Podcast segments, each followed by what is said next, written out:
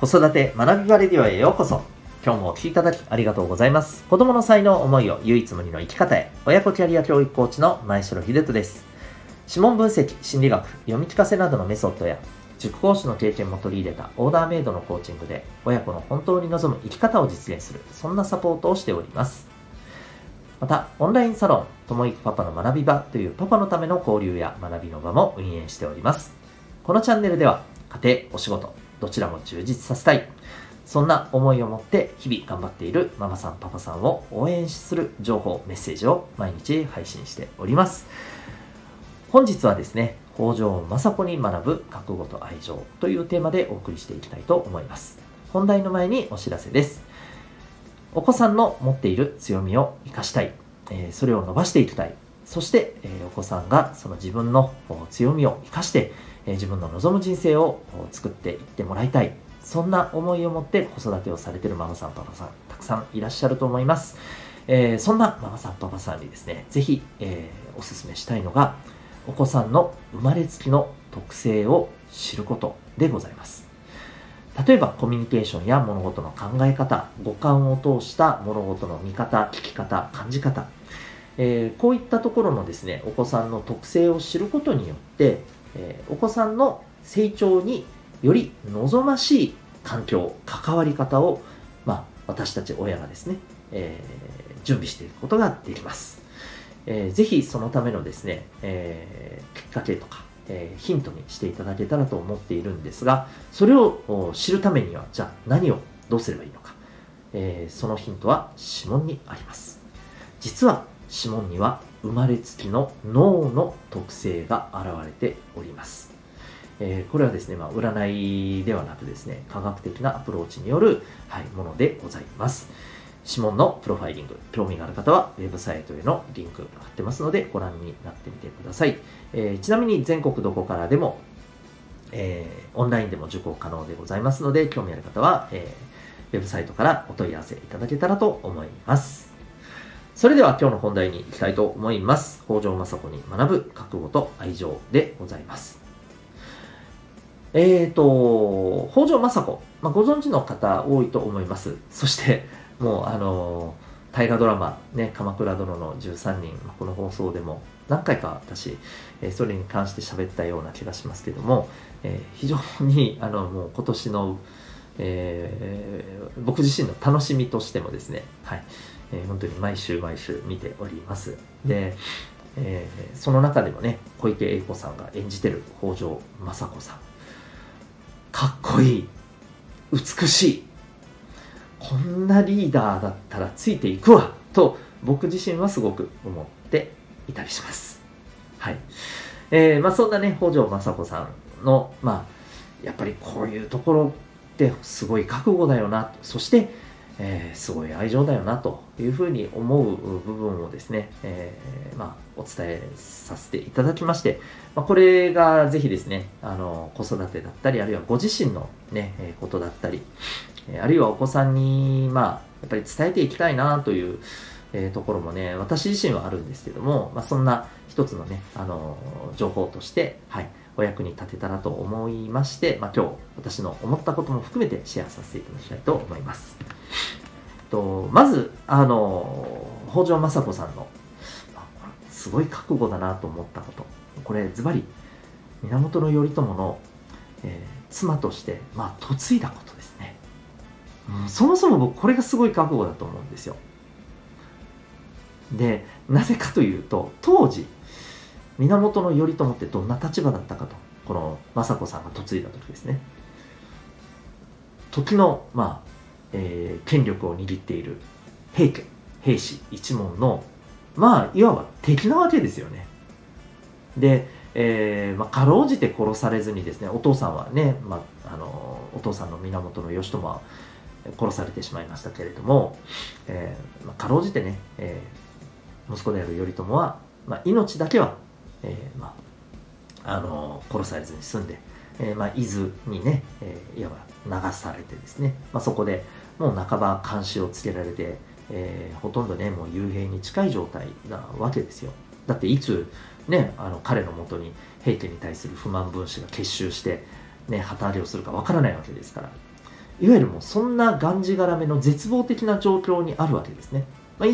まあ、正直なところ、いつあの兵士に対して、平家に対して、まあね、あのー、なんていうのかな、いい顔をしたい地方の武士の誰かが、まあ、頼朝を殺して、その首を手土産にみたいなことをやったって不審じゃないわけですよ、正直。でも、そんな状況にある頼朝に嫁いでるんですよ。でね、これ、しかも、もっとすごいのは、雅子さんって嫁いだ時ってね、もう20超えてるんです。これどういうことかっていうと、当時の女性のこの嫁いでいく時期としては非常に遅いんですね。で、えー、逆に言うと、いろいろな物事が、まあ、もう分かってるぐらいの年なわけですよ。で、もともとすごく聡明だったとも言われてるんですけど、この人、頭も良くてね。あの、なんですけど、そんな、あの、彼女ですから、いろいろな状況を分かってるわけです。分かってる上で彼に嫁いだんですよ。これどんな思いで嫁いだんだろうなと思うんですよね。まあもちろん、ね、頼朝に、まあ、一人の男性としてね、惚れ込んだっていうのも当然あると思うんですけど、それだけでね、できるものかなって思うんですよね。うん、で父親の北条時政さんも当然ねもう最初は反対されたらしいんですけどそれを押し切ってねはいいや本当これはねすごい覚悟だなというふうに思います。でまあそこからね、えー、夫である頼朝を支えながらねまあいろいろとね喧嘩もねしてたらしいですよ。すごい気性が激しい方らしいので。まあ、そんなところだけがね、結構ね、あの、伝わってて、まあ、なんか嫉妬深い女性とか、うん、なんか、頼朝とかに近づくなんか他の女性に対して鬼のような仕打ちをするみたいな、まあ、そういうところだけがなんかね、クローズアップされてたりするんですけど、うん。まあでもね、あの、それは、逆に言えばですね、頼朝へのそれだけの愛情がきっとあったということでしょうし、まあ、実際、えー、彼を支えてね、うん、ずっとこう平家打倒の、まあ、ある意味ね、えー、陰で頼朝を支えていたっていうところもね言えるんだと思うんです。でこれがまた この後もですね彼女の、うん、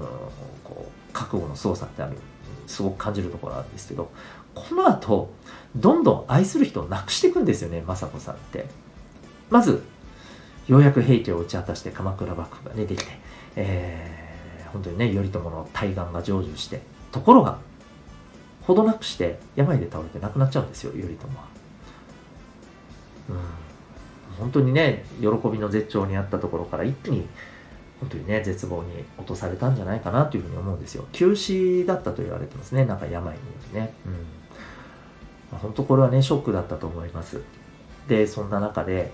えー、まああのもともとの将軍のね、まあ、妻として、まあ、そこからね、こう、いわば出家はするわけですけれども、やっぱりこの、えー、陰で、まあ、あの、鎌倉幕府を支える人として、やっぱり立たなければならないわけですよね。うん。で、もう本当悲しんでる場合じゃないっていう状況なわけですよ。で、しかもその後、え後を継いだ息子である頼家が、なかなかリーダーとしては、ちょっとね、うん、資質的にね、厳しかったところもあって非常にこの横暴さとか、うん、感情で、まあ、あの物事を判断してしまうとかそういうところが非常にあってで結局まあ病にこの頼家もね若くして倒れるところもあるんですけど、まあ、それをきっかけに、えーまあ、頼家を拝留して幽閉してっていうことを決断してやっていくんですよね。これもね息子に対してね愛情がないわけではなかったはずなんです。というのは、幽閉した後も大丈夫かなって何度も何度も個人的に様子を見に行ったりもされてるらしいんですよね。うん。だから、公と死の区別みたいなのをしっかりつけながら、息子としては大丈夫かなって気も配りつつ、でも、もう今この息子に鎌倉幕府を任せてしまったら、これまでね、夫と一緒にね、頑張って作ってきた、この、えー、武士の、まあ、組織が潰れてしまう。そうはさせそれは絶対にねあのしたくないっていうねこの覚悟からまあやっぱりねあのそれをやったんだと思うんですよね。もちろん彼女の一存でやれるわけではないですけどね、うん、でなおかつですよその後頼家の後を継いでまあ弟である、まあ、だから雅子さんにとっては、えー、息子でもありますけどね実朝が3代目の将軍になるんですけどなんと殺されちゃうんです。しかも孫に殺されるんですね。あの正確に言うと頼家の息子に殺されるんです。これ母親としてもっと言うとおばあちゃんとしてありえないぐらいの多分ショックだと思うんですよね。うん。でもねその後結局彼女は尼将軍というふうに言われているように、えー、鎌倉幕府のまあ事実上のトップとしての立場を振るわなければならなくなるんですよそしてみんなも皆さんもよく知ってると思うんですけど歴史の教科書にも出てきてる上級の乱っていうことで鎌倉幕府を滅ぼすべしということで時の上皇である後鳥羽上皇が、えーまあ、全国の武士たちに呼びかけて兵を挙げるっていう事件が起きるわけですよね。で鎌倉幕府のね、まあ、あのこの最大の危機の一つとも言われてましたけどもでもこれに対してもう皆さんご存知の有名な演説があるわけですよね。頼朝さんの恩をお前たちは忘れてないかと。今の立場があるのは頼朝様のおかげだよねと。今こそ幕府のために立つべきでしょっていう、まあ、演説をされてでそれに奮い立ったあの武士たちが逆にね 後鳥羽上皇を追い込んで、えー、ま、結局のところ後鳥羽上皇が流されるというねこれもすごいですけど天皇を追い払って島流しにするとかないわですよね普通に考えたら多分これも歴史上ここぐらいしかなくないですか？っていうふうに思うんですよね。すいません、ちょっと勉強不足かもしれないんですけどね。うん。本当にすごい、あの、立場にいらっしゃったんですよね。でも、そこには、えー、いろんなね、悲しみがありながら、でもそこにね、立ち向かって覚悟を決めて、えー、立つということを彼女はやってきてるわけですよね。なんか、全然あの覚悟って本当にあのどんどうなんだと本当に改めて思うぐらい彼女の話をねこう見ていて思いました、うん、で一方でねすごく愛情もある人なんですよね。その頼朝への愛情もそうですよね、まあ、それがあるからこその覚悟だったと思いますしあとはそのさっきの息子の頼家に対してもそうですしあとね、これも本当そうなんですよね。あの、えー、源義経、ね、えっ、ー、と、あのまあ、結局、頼朝と、まあ、仲違いをするに至って、結局罪人としてね、追悼されてしまうんですけども、で、その義経の、まあ、愛した人ということで、静御前という、あのね、すごく前の、えー、上手なね、はい、あの女性がいて、まあ、彼女とのエピソードもそうなんですけど、えー実際その時彼女は、まあ、当然ね義経のと一緒にいたということで捉えられちゃうわけですよね。で政子も実際にね彼女とも会うわけですけれどもでとその時まああの静香さんはね義経のあの子供をねもう身ごもっていてで当然普通に考えたらもう即処刑なわけですけれども、えー、どうにか助けてもらえないかということをね、実は働きかけていたんだそうです。うん、子供だけでもどうにかならないか。うんまあ、結局ね、ダメだったんですけどね。うん、だそんな一面もね、持ってらっしゃるんですよ。やっぱり女性としての、うん、なんていうか辛さとか、当時のね、女性としての辛さとか思いみたいなものもきちんと、捉えていて、自分のできることは何かできることはないかっていうことで、そういう働きかけもね、されているんですよね。